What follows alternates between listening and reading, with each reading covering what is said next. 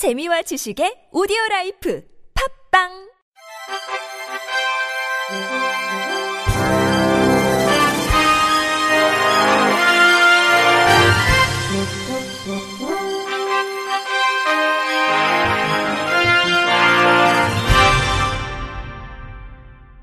청취자 여러분 안녕하십니까? 5월 29일 화요일 KBS 뉴스입니다.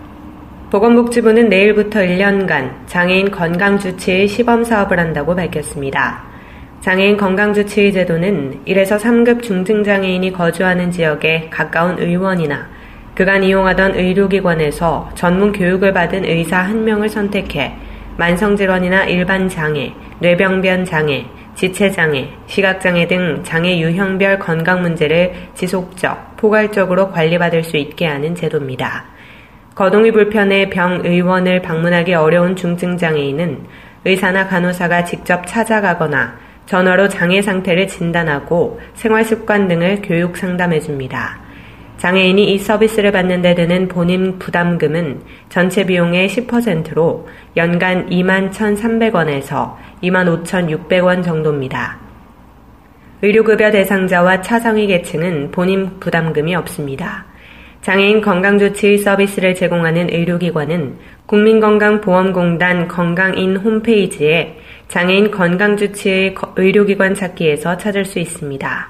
하지만 지난 3월 16일 마감한 복지부의 공모 결과 장애인 건강 주치의 서비스를 제공하겠다고 신청한 의사는 396명에 그쳤고 장애인 건강 주치의 서비스 제공자들이 수도권에 편중돼 있어 장애인이 건강 주치의 서비스를 받는데 어려움이 예상됩니다.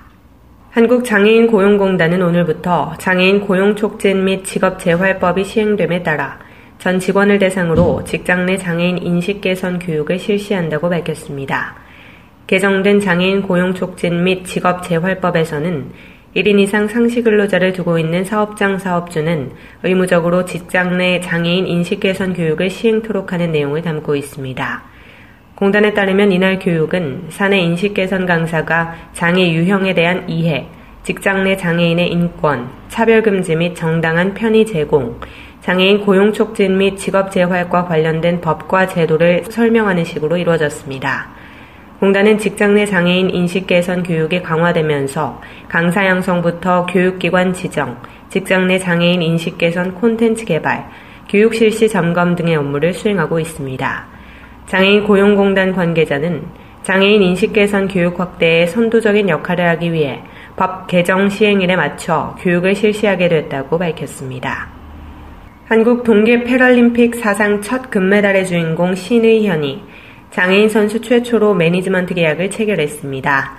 스포츠 마케팅, 커뮤니케이션 전문 회사인 브라보앤뉴는 오늘 평창 올림픽에서의 감동의 드라마를 보여준 신의현과 4년간 매니지먼트 계약을 체결했다고 밝혔습니다.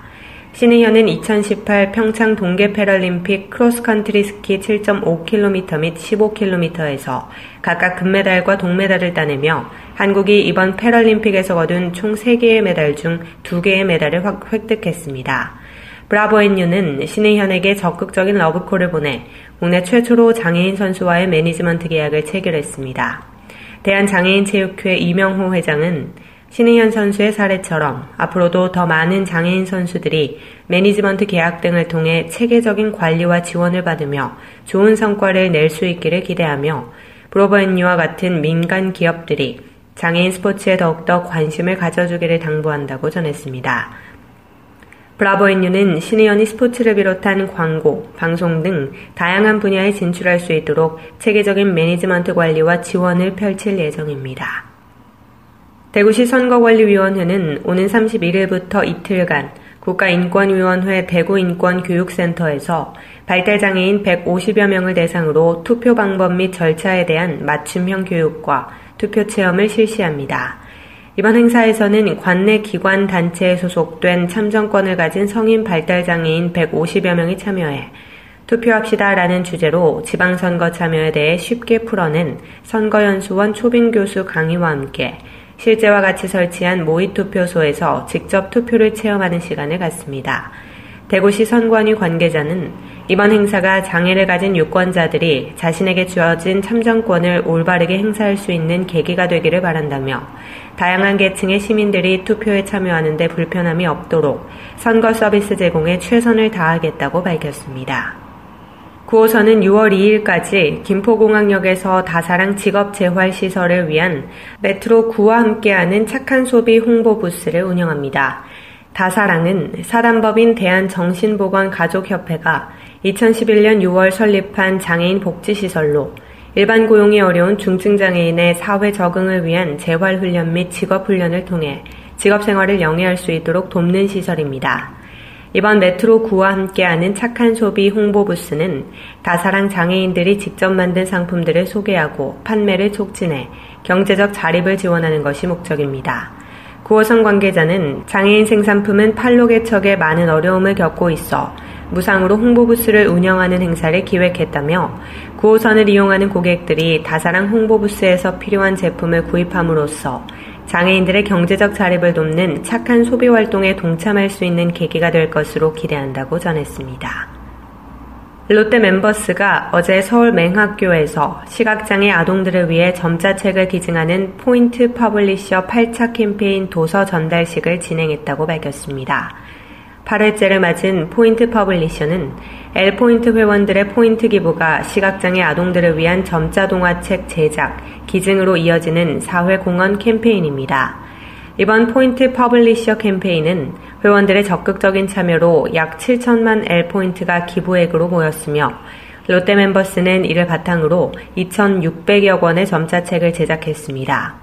특히 올해는 시각장애 아동을 위한 인성동화 및 창작동화를 주제로 점자책을 제작해 서울 맹학교를 비롯한 시각장애 유관 15개 기관 및 시각장애 아동 307명에게 전달했습니다.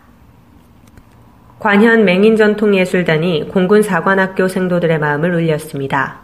실로암 시각장애인 복지관 관현 맹인 전통예술단은 지난 18일 공군 사관학교 안중근 홀에서 사관생도와 희망장병 약 700여 명을 대상으로 국악 공연을 펼쳤습니다. 정악합주, 판소리, 검은고와 가야금 이중주, 시조, 생황 독주, 사물놀이 등 전통 국악 공연과 함께 영화 왕의 남자 OST 2년 등 대중가요도 선보였습니다. 앙코르 공연으로 전통 민요를 연주하자 많은 사관생도들이 따라 부르기도 했습니다. 관현 맹인 전통예술단은 조선시대 세종대왕의 관현 맹인 제도를 계승한 단체로 2011년 문화체육관광부의 지원을 받아 창단했고 뉴욕 카네기홀 공연, 시드니 오페라하우스 공연 등 국내외 주요 무대에서 420회 이상의 공연을 해왔습니다. 공군사관학교 부교장은 현재 공군사관학교에서는 생도들의 인성교육을 위해 힘쓰고 있다며 이번 공연을 통해 생도들이 다시 한번 자기 자신을 돌아보는 계기가 됐길 바란다고 말했습니다. 끝으로 날씨입니다. 내일은 전국적으로 맑은 날씨를 보이겠습니다. 당분간 평년과 비슷하거나 조금 높은 기온 분포를 보일 텐데요. 다만 내륙 중심으로는 일교차가 크겠으니 건강 관리에 유의하시기 바랍니다. 내일 아침 최저 기온은 15도에서 20도, 낮 최고 기온은 20도에서 29도가 되겠습니다. 바다의 물결은 서해 앞바다 0.5m, 남해 앞바다 0.5m, 동해 앞바다 0.5에서 1m로 일겠습니다.